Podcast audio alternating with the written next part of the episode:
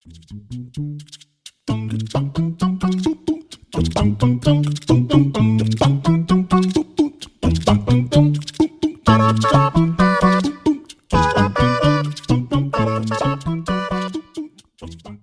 všechny vás vítám a zdravím vás u nové epizody podcastu Psychozápisník. Dneska vás zdravím z Go Out Studia a budeme si povídat o Rogersovské psychoterapii. Než se vrhnu tady na to téma, což je druhým tématem z oblasti psychoterapii, které si budeme eh, v rámci tohoto podcastu rozebírat. Já už jsem se věnovala v jedné z předešlých epizod i eh, kognitivně behaviorální terapii, takže pokud jste ji ještě neslyšeli, určitě se na ní běžte mrknout. No a než teďka budeme rozebírat zase další formu psychoterapie, což je Rogersovská psychoterapie, eh, která je u nás docela rozšířena, tak bych tady chtěla rozebrat opět krátký live update, odpovědět na vaše otázky a samozřejmě nechybí opět tip týdne. Tak dnes asi půjdeme rovnou na to, já začnu tím live updatem, který bohužel eh, není zase až tak eh, zajímavý, protože se mi momentálně v mém životě neděje nic až tak extra zajímavého. Obávám se, že to tak máme teďka asi všichni nebo většina z nás. Myslím, že je to dáno i teďka tou eh, situací třeba s koronou a možná i tím, že už se blíží konec semestru, takže já momentálně třeba řeším hodně školu, dělám různé věci do školy, o, pořád pracuji na bakalářce, asi to tady nechci úplně opakovat, protože o tom mluvím o, každý týden, ale taky jsem teďka za poslední uplynulý týden hodně odpočívala, snažila jsem se zbavit o, chřipky, což se mi zatím úplně nepodařilo, ale věřím, že je to na dobré cestě. No a dneska jsem se vrátila z Brna, kde mě teďka čekalo uh, takových uh, pár akcí školních navíc, které běžně nemám a chtěla bych vám tady doporučit jeden předmět, pokud studujete na Masaryčce, na Fildě psychologii, protože obávám se, že asi jinak nebudete mít možnost si ten předmět zapsat, ale pokud studujete psychologii na Masaryčce, na Fildě, nebo pokud se na to chystáte, tak bych vám moc chtěla doporučit Bčkový předmět historicko-experimentální praktikum, který já jsem teďka měla. Uh, je to takový předmět, řekla bych, že za to dostanete kredity docela jako zadarmo a, jde tam vlastně o to, že my jsme se akorát jednou sešli právě na fakultě a byly nám ukázány různé historické předměty a nástroje, kterými bylo, byly měřeny různé věci a používaly se dřív v různých psychologických experimentech. A já teda musím říct, že to bylo zajímavé a hlavně se mi líbilo, že to bylo velice zábavné. I jsem se teda v průběhu těch dvou hodin hodně hodně nasmála a bylo to opravdu takové odlehčení oproti třeba jiným předmětům, kdy ta hlava mi úplně jede a třeba ani nepobírá, co všechno se tam uh, děje, tak tady to bylo takové příjemné odlehčení. Takže takový uh, menší tip pro vás a jinak, jak už jsem říkala, u mě teď momentálně, nevím jestli bohužel nebo bohu dík, se nic nového uh, neděje, pokud se něco nového bude dít, tak vám dám uh, vědět. Chtěla bych teďka už konečně nějak utvořit ten můj dotazník nebo anketu k bakalářce, takže až to budu mít hotové, tak o tom určitě budete taky vědět, protože na vás budu mít prozbičku, abyste mi třeba někteří z vás to vyplnili. No a jinak jsem taky chtěla říct, že poslední dobou, možná je to i tím počasím, mám takovou nic moc náladu takovou buď, že se mi nic nechce dělat, nebo jsem většině unavená, možná to souvisí třeba i s tím nachlazením. A zase jsem si říkala, že by možná bylo dobré to tady zmínit, protože vy asi víte, že já tady zmiňuji i nejenom pozitivní věci, ale i třeba ty negativnější. A asi i o tomhle je potřeba mluvit. A vím, že nejsem jediná, že to tak mají třeba i někteří lidé v mém okolí, že je to opravdu takový pocit, jako že se cítíte nijak nebo unavení, nebo třeba i občas jsem taková přešla tak jsem jenom tady chtěla říct, že pokud se tak třeba cítíte, tak eh, v tom nejste sami a nejspíš možná i v tomto sichravém počasí je to docela normální. Takže to by byl dnešní, bohužel nezajímavý live update. Eh, doufejme, že se mi teď třeba v životě stane něco zajímavého, o čem bych vám mohla příští týden povědět, ale zase to bylo krátké, takže to je výhoda pro ty, které live update eh, nebaví. A mám tady teďka vaše otázky z Instagramu. Mimochodem, pokud podcast ještě nesledujete na Instagramu, tak byste to měli jít určitě napravit. Jmenuje se tam psychotečka zápisník a eh, já tam přidávám pravidelně každý den stories. Máte tam třeba různé různé zajímavosti z studentského života, nebo tam přidávám i odkazy na různé filmy, seriály, knížky, co mě zrovna zaujaly a jsou s psychologickou tematikou. Myslím, že tam toho najdete opravdu spoustu.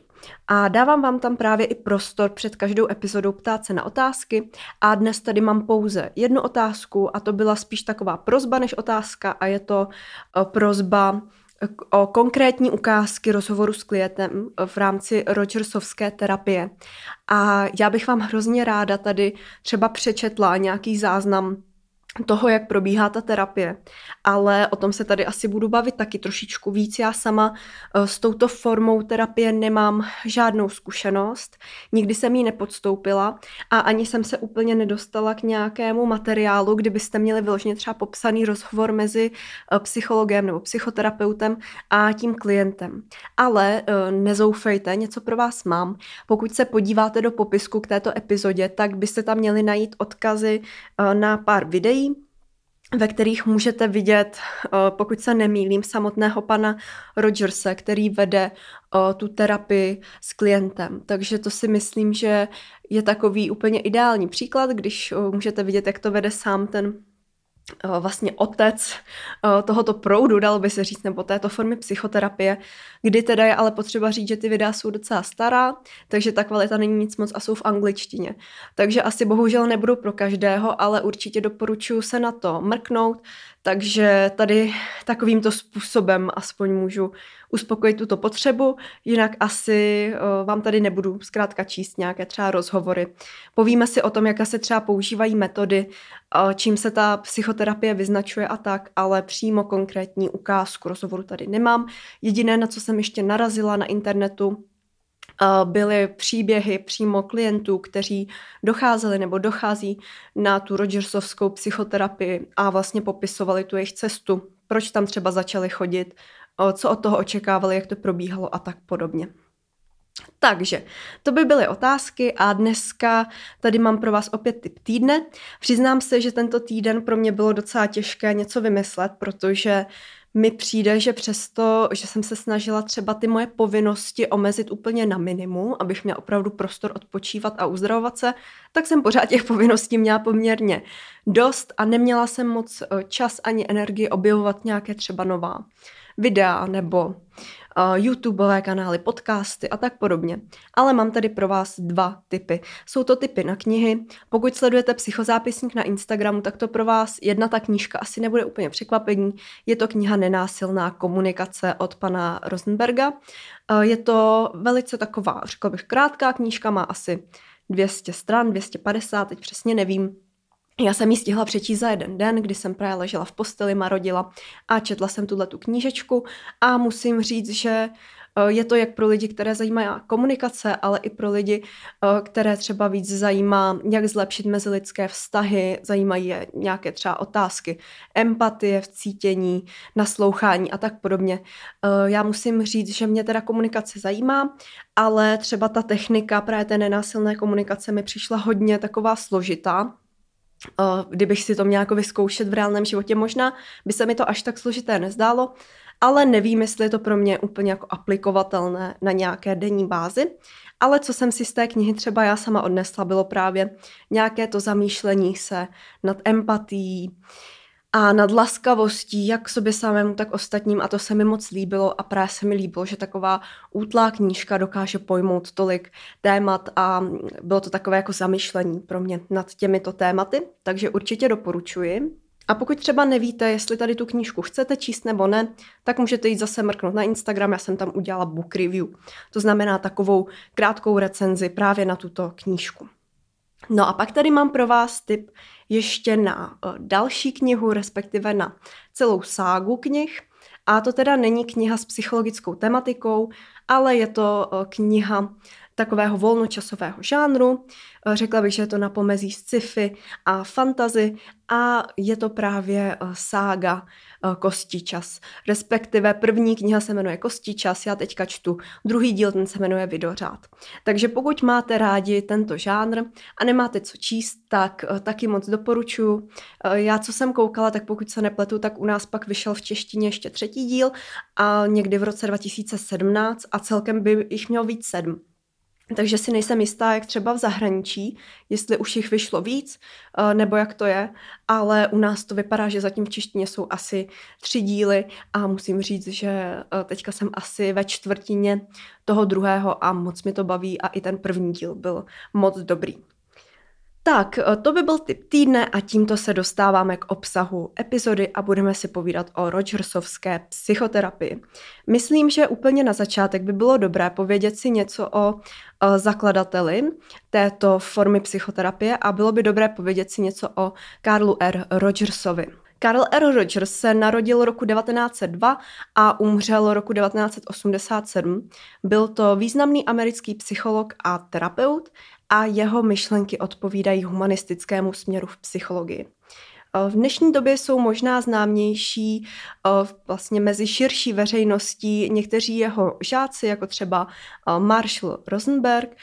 Jehož koncepce nenásilné komunikace vychází ze základů PCA a to je prosím pěkně autor právě té knihy Nenásilná komunikace, o které jsem vám před chviličkou říkala. Uh, on právě, pan Rosenberg, dál rozvíjel možnosti využití principů PCA, to je právě ta Rogersovská psychoterapie, respektive zkrátka pro ní, a tu zkrátku za chviličku vysvětlím, a využíval ty principy PCA při řešení konfliktu. Uh, dalším jeho žákem byl třeba Thomas Gordon, uh, který na Rogersem formulovaných principech rozvinul světoznámou koncepci výchovy bez poražených. Uh, anglicky PET nebo PET, Parent Effectiveness Training, volně přeleženo výcvik v efektivním rodičovství. Tak, uh, to by byl takový krátký úvod. Vidíte, že se to trošku prolíná i s tou literaturou, co já jsem teďka četla. A my si teďka půjdeme povědět, co to vůbec je ta Rogersovská psychoterapie, čím se vyznačuje. Jak už jsem tady naznačila, tak tato forma psychoterapie se jindy nazývá také PCA. A to je anglická zkratka, která vychází z Person-Centered Approach, neboli v češtině na člověka zaměřený přístup. A tato forma psychoterapie se někdy nazývá také ne Rogersovská, ale Rogerianská terapie. Je to jedna z nejúčinnějších a nejpoužívanějších forem psychoterapie. Je teda dobré eh, říct, že nejpoužívanějších eh, u nás v České republice.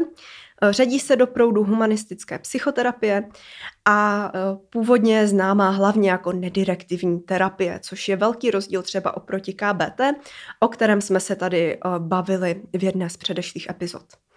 Eh, ten samotný autor Carl R. Rogers publikoval svou teorii psychoterapie osobnosti a interpersonálních vztahů v roce 1959 a samotný Rogers začal používat termínu klient na místo tradičního pojmu pacient a eh, tu svou metodu přejmenoval na klienta orientovaný přístup. On si později uvědomil, že filozofie jeho přístupu lze aplikovat také na ostatní oblasti lidských vztahů a v této souvislosti přišel s názvem na člověka orientovaný přístup, neboli teda PCA. Tak, eh, výchozí myšlenkou té Rogersovské vývojové eh, psychologie, což je teda eh, také vlastně oblast, kterou se pan Rogers zabýval, je předpoklad, že člověku je vrozená takzvaná aktualizační tendence, tedy tendence k neustálému rozvoji pozitivním směrem. A proč já tady mluvím o vývojové psychologii? Mluvím o tom proto, protože samotný Rogers věřil v jedince a měl pozitivní pohled na člověka, čím se výrazně od odlišoval od ostatních psychologů. A to souvisí právě i s tou jeho teorií, která eh, popisuje aktualizační tendenci. Tak, ta samotná terapie je založena na tom, že jedinci disponují ve svém nitru potencemi sebeporozumění a proměny vlastního sebepojetí a postojů. A tyto možnosti mohou být využity v atmosféře podporujících psychologických vztahů. Zjednodušeně řečeno, eh, pan Rogers věřil v to, že my jako lidé, respektive já třeba jako jedinec, jsem schopná sama sobě porozumět, eh, sama si vytvořit postoje a sama se jak kdyby změnit. A právě tady tato práce eh, v rámci toho individua je možná za pomoci a podpory nějakého to psychologa nebo psychoterapeuta a při navázání psychologického vztahu. No a vytvořit právě takovou atmosféru je v kompetenci terapeuta, který by měl splňovat základní podmínky terapeutického vztahu. A tam se řadí kongruence, bezpodmínečné pozitivní přijetí a empatické porozumění. A my si tady tyto tři prvky, které by měl každý psychoterapeut splňovat, rozebereme za chviličku. Ta psychoterapie zaměřená na člověka je opravdu charakteristická nedirektivním zaměřením na klienta, což je oproti jiným psychoterapeutickým směrům značná inovace.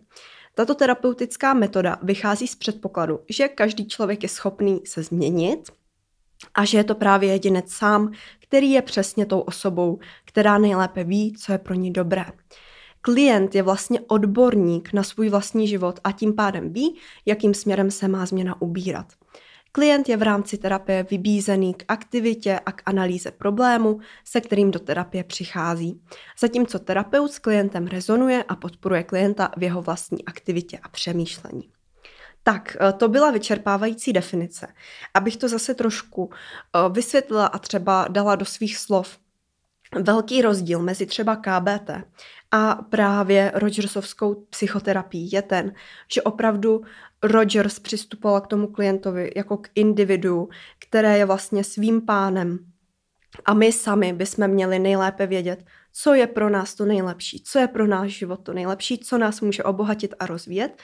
A ten uh, terapeut, psycholog má být pouze takovým průvodcem, který ho třeba směruje, pomáhá mu, ale není to tolik direktivní, jako třeba KBT, které se skvěle hodí třeba na různé fobie, úzkostné poruchy, poruchy příjmu potravy a tak podobně, kdy opravdu je potřeba toho člověka nasměrovat, dát mu, nechci říkat vyložně návod, ale dát mu takovou berličku, kdy mu ukážeme, jaké jsou techniky a metody, které tomu člověku můžou pomoct. Jde tam už o určité třeba zadávání úkolů, eh, tréninku různých dovedností, expozice a tak podobně. To vy už určitě víte právě z předešlé epizody o KBT.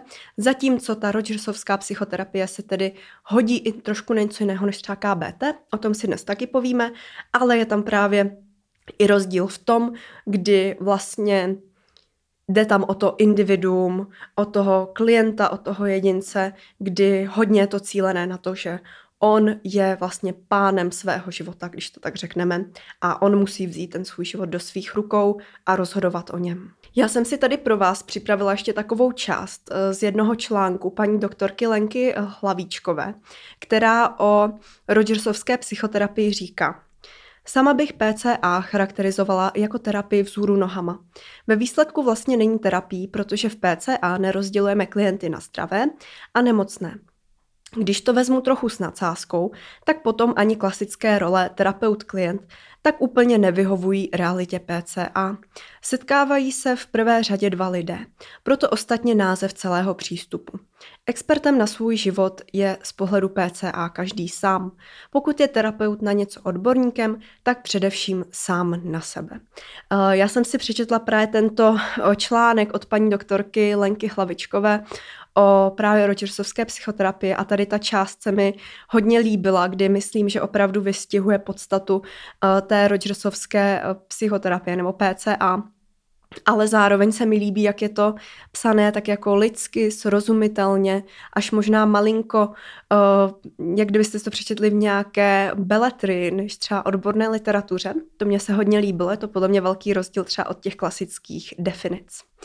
Tak, pojďme se už posunout trošičku dál a my si teďka povíme o těch základních podmínkách pro vytvoření terapeutického vztahu, kdy se jedná teda o ty tři složky.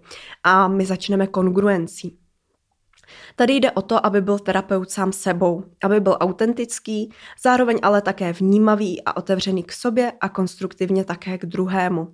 Terapeut by se neměl skrývat za maskou experta, nerozhoduje o obsahu terapie, toto si určuje klient sám. Terapeut podporuje klienta k větší spontánnosti, k lepšímu kontaktu se svými pocity a k vytvoření bližších vztahů k lidem.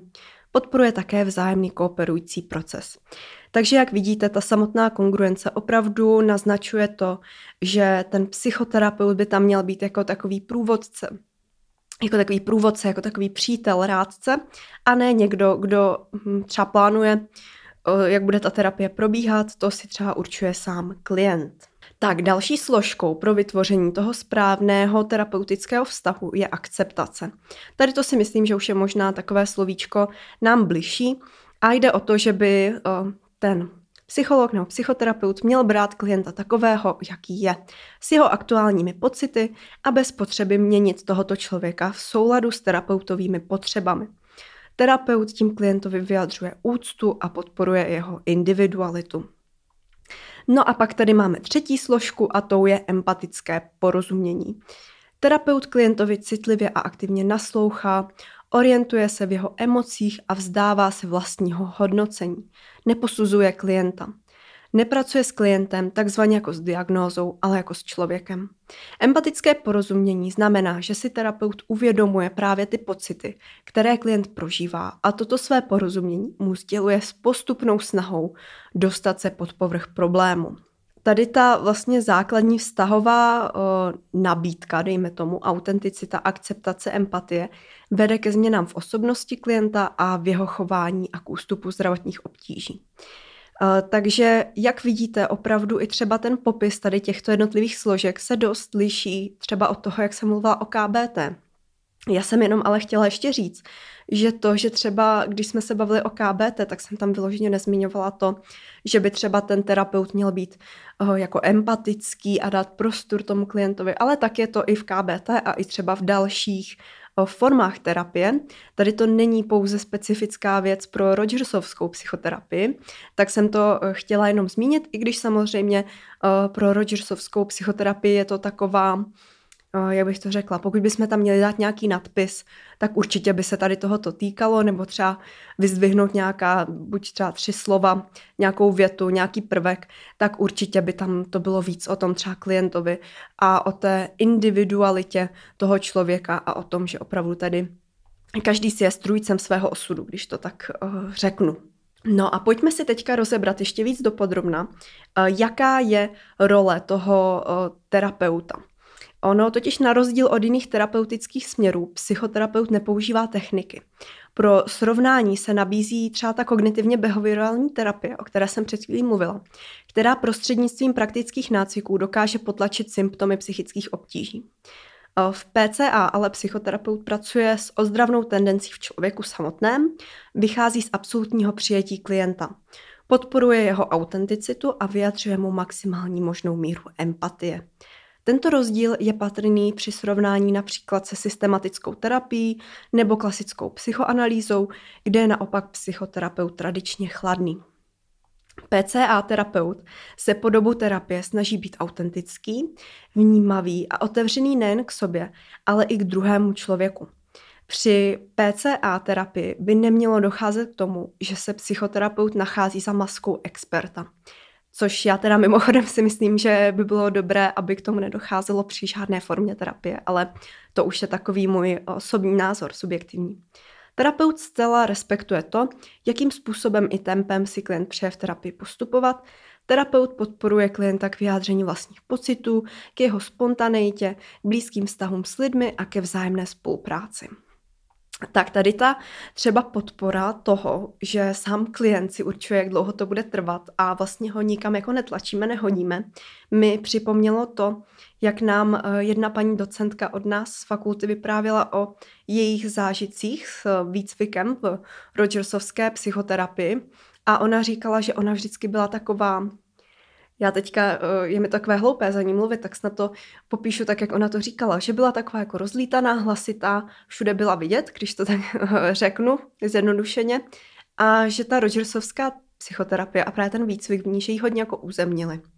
A ono možná, když se řekne třeba PCA, tak se vám vybaví jako hodina strávená mlčením, protože to je taky jedna, nevím, jestli můžu říct technik, ale je to takové, podle mě řekla bych, docela známé a právě s PCA spojované, že ten uh, terapeut často mlčí a dává vám právě prostor, aby vy sami uh, jste si došli k tomu, k čemu si potřebujete dojít. Kdy samozřejmě může vás uh, tam dostrkávat nebo vám pomáhat prostě různými otázkami, různě vás vést, ale to mlčení je proto takové typické a vím, že ona nám právě říkala, že eh, to pro ní byl taky velký jako přerod a uzemnění, kdy se právě naučila víc jako být v tichu, v klidu a naslouchat. Aspoň takhle si to pamatuju, že nám to vyprávila, tak mi to přišlo takové hodně zajímavé, že to možná může být dobré pro lidi, co jsou právě takový jako až moc, nebo jak by to řekla, což já třeba řekla bych úplně nejsem, já naopak potřebuju trošku pošoupnout, abych byla ještě víc třeba slyšet a tak. Tak, eh, pojďme se teďka podívat na důležitou věc, která nás asi všechny zajímá a to je, jak to vypadá v praxi. Eh, v PCA je důležitější intuice než racionální pochopení. Prožitek uvolnění než nalezení vysvětlení. Přijetí faktu, že rácio má svá omezení a nikdy nebudeme rozumět všemu. Základ PCA tvoří víra ve schopnost každého jedince stávat se lepší. Slovy Rogerse aktualizační tendenci, o které už jsem teda mluvila. Když vytvoříme vhodné podmínky, začne se člověk rozvíjet, stejně jako brambory na světle a v teple začnou klíčit. To je, prosím pěkně, taky přímo eh, Rogersova metafora. No a právě tenhle předpoklad bývá nejvíce spochybňovaný, protože nelze vědecky dokázat. Pokud člověk dostane uh, prostor, využije ho podle svých potřeb, které vnímá jen on sám. Někdo se potřebuje zorientovat v minulosti, někdo dovolit si uvědět prázdnotu po rozpadu vztahu, nebo ztrátě blízkého, či zmatek uvnitř sebe a nebýt na to sám. Terapeut je pro něj pevným bodem v rozbouřeném moři emocí, kterého se může chytit, aby se neutopil. Až když věci uvidíme takové, jaké opravdu jsou, začínáme žít v realitě. Znamená to plný život. Tak, teď tady to bylo zase takové dost poetické, tak se to zkusím uh, trošku, uh, zkusím to trošku vysvětlit. Tady jde zase o to, Eh, že ten klient by si měl vlastně dojít sám k tomu, co potřebuje. Měl by sám přijít na to, jestli potřebuje řešit třeba svou minulost, nebo jestli potřebuje spíš řešit to, co se děje teď, nebo ho třeba obává budoucnost. Měl by si vlastně sám přijít na to, kde je ten problém a co potřebuje, aby se to vyřešilo. Kdy samozřejmě terapeut je tam pro něj, aby ho v tom vedl, aby mu pomáhal, ale není to tak, že by vám třeba, že by si ten prostě terapeut sedl a řekl vám tak, vy máte problém tady s tímto člověkem, je to toxický vztah a proto, já nevím, třeba máte mentální anorexii. Takhle to uh, prostě neprobíhá. Myslím si, že to takhle neprobíhá úplně jako při žádné terapii, ale uh, tady je to opravdu takový jako pravý opak, dalo by se říct. No a pokud bych tady měla zmínit nějaké konkrétní věci, jak kromě toho, že třeba ten terapeut mlčí a nechá vás, abyste sami se jak kdyby vypovídali nebo prostě přišli na to, co vlastně potřebujete říct, eh, tak se používá dost i zrcadlení a aktivní naslouchání, což pro vás možná budou známé pojmy. Ono opravdu to jsou docela známé pojmy právě ve spojitosti s PCA a nejdřív si povíme, co to je aktivní naslouchání. Tam jde o to, že posloucháme. Všímáme si třeba i neverbální komunikace, různých uh, neverbálních signálů, mimiky a tak podobně. To, co vnímáme, zpracujeme a pak až na to reagujeme. Pak tady máme ještě reflektivní naslouchání neboli zrcadlení. Tady jde o to, že se snažíme pochopit to, co se nám druhý snaží říct a poté mu znovu tu jeho myšlenku předložíme tomu, kdo nám ji předal, abychom si vlastně ověřili, že jsme ji pochopili správně. To znamená, že jsem třeba někde na kafi s kamarádkou, kamarádka mi řekne, že nevím, naštval jí přítel, protože jí nedal dárek výročí. Já si to všechno poslechnu, celý ten příběh, všímám si samozřejmě i toho třeba, jak se u toho projevuje, jaké asi emoce to v ní vyvolalo a já pak řeknu, aha, takže ty mi teď říkáš, že tě naštval tvůj přítel, protože ti nedal vlastně dárek výročí. Tím já to takhle vlastně zopakuju a ujistím se, že tu situaci chápu dobře. A to se taky v PCA používá. Já, jak jsem mluvila o tom mlčení, tak mě teďka napadl ještě jeden vlastně příběh, kdy já jsem se s Rogersovskou terapií eh, setkala, ale nebylo to, že bych si zašla vložně na sezení, ale stalo se mi, že jsem měla zkoušku z jednoho předmětu a nebyla jsem úplně, ne, nebyl to dobrý výkon a hlavně jsem se na tu zkoušku učila dva dny. Myslím, že jsem se na to správně měla učit tak dva týdny, ale prostě jsem si řekla, že to zvládnu, učila jsem se dva dny, takže ten výkon tomu bohužel odpovídal. A právě mě zkoušel jeden vyučující, který Nevím, jestli se tomu ještě věnuje, ale vím, že má výcvik právě v ročersovské psychoterapii. A přišlo mi, jak kdyby na mě aplikoval, kdy já už jsem tady o tom jednou mluvila, v podcastu on mlčel. Hrozně dlouho mlčel a nevím, možná se to jenom mně zdálo, že to bylo dlouho, možná to tak dlouho netrvalo, ale já jsem řekla, co jsem jako věděla na to dané téma, na které jsem měla mluvit a pak tady ten člověk mlčel a já jsem čekala, že mi třeba řekne, to mi stačí, nebo povedte mi ještě tady o tom. Ale on jako mlčel, tak já jsem taky mlčela, koukali jsme na sebe. Pak se mě začal teda trošku jako doptávat, ale když už jsem zase nevěděla, tak jsme zase jako mlčeli, koukali na sebe. A musím říct, že takhle Uh, u zkoušky to bylo velice nepříjemné, že to bych si radši poslechla, no vy jste se nepřipravila nebo něco, než aby jsme takhle na sebe mlčeli. A necítila jsem se vůbec komfortně, takže já mám opravdu pocit, že sto lidí, sto chutí. A takhle mně přijde, že to je i u těch uh, psychoterapií, že nejenom, že si potřebujete najít terapeuta, nebo psychiatra, to je jedno zkrátka odborníka na duševní zdraví, který vám má pomoct i tak, aby vám byl sympatický, abyste si sedli jako lidé. Ale přijde mi, že je to hodně i o tom, abyste si našli ten eh, přístup, který pomůže zrovna s tou vaší zakázkou, s tím vaším problémem a uspokojí prostě to, co potřebujete.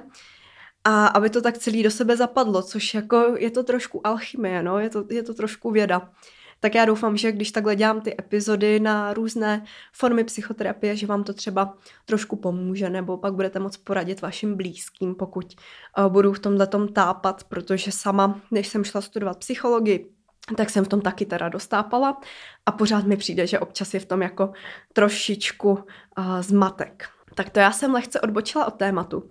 A já už tady pro vás mám připravenou jenom poslední věc a to je, řekla bych, dost klíčová věc. A to je ta, k čemu se Rogersovská psychoterapie vůbec hodí, respektive, respektive komu může pomoct, u koho je vhodné, aby tady na tuto formu psychoterapie chodil, protože, jak už jste mohli slyšet, tak já jsem naznačila, že KBT se hodí třeba pro lidi s nějakým specifickým duševním onemocněním nebo problémem typu deprese, úzkosti, poruchy příjmu potravy a tak podobně. O tom jsem ostatně mluvila i v té předešlé epizodě. Zatímco tady ta Rogersovská psychoterapie se hodí zase pro jiné lidi. Ona je účinná u většiny psychických onemocnění, ale i třeba drobnějších potíží a zejména pomáhá klientům s nízkým sebevědomím, se zkresleným vnímáním sebe sama a sebepojetím za vhodné podpory klienta terapeutem, který mu pomáhá k vyššímu sebeurčení a autonomii klienta. Prokazatelné e, jsou rovněž změny v osobnosti klienta směrem, který klient žádá a pro který je klient pevně rozhodnut. To je právě třeba ten rozdíl od KBT a já osobně jsem teda čerpala z několika zdrojů pro tuhle epizodu a dost často jsem se setkávala právě s tím, že Rogersovská psychoterapie je ideální hlavně pro uh, zvětšování nebo pro práci se sebevědomím uh, i nějaké to zkreslené vnímání sebe sama a to sebepojetí. Takže to myslím, že je opravdu hlavní uh, rozdíl od KBT, kdy KBT se tady na to zase moc jako nehodí, je tam potřeba mít specifickou zakázku. A pokud byste přišli k někomu, kdo dělá kognitivně behaviorální terapii s tím, že necítím se úplně dobře, jsem nespokojený v životě, ale vlastně jako nevím, čím to je, tak uh, možná by to nebylo úplně ideální, už je lepší tam s něčím jako specifickým, nebo třeba chci na sobě pracovat, chci zlepšit svůj život. To si myslím, že jsou zase takové zakázky uh, specifické nebo lepší pro třeba tu Rogersovskou psychoterapii. Tak, eh, to by bylo pro dnešní epizodu vše. Pokud vás tato forma psychoterapie zaujala a chtěli byste se o ní dozvědět něco víc, určitě najdete v popisku odkazy jak na různé materiály, tak třeba na ty videa, kde můžete vidět samotného pana Rogersa, jak eh, vlastně provádí tu eh, psychoterapii. A já se na vás budu moc těšit zase u dalších epizod nebo třeba na Instagramu psychotečka zápisník. Mějte se krásně. Ahoj!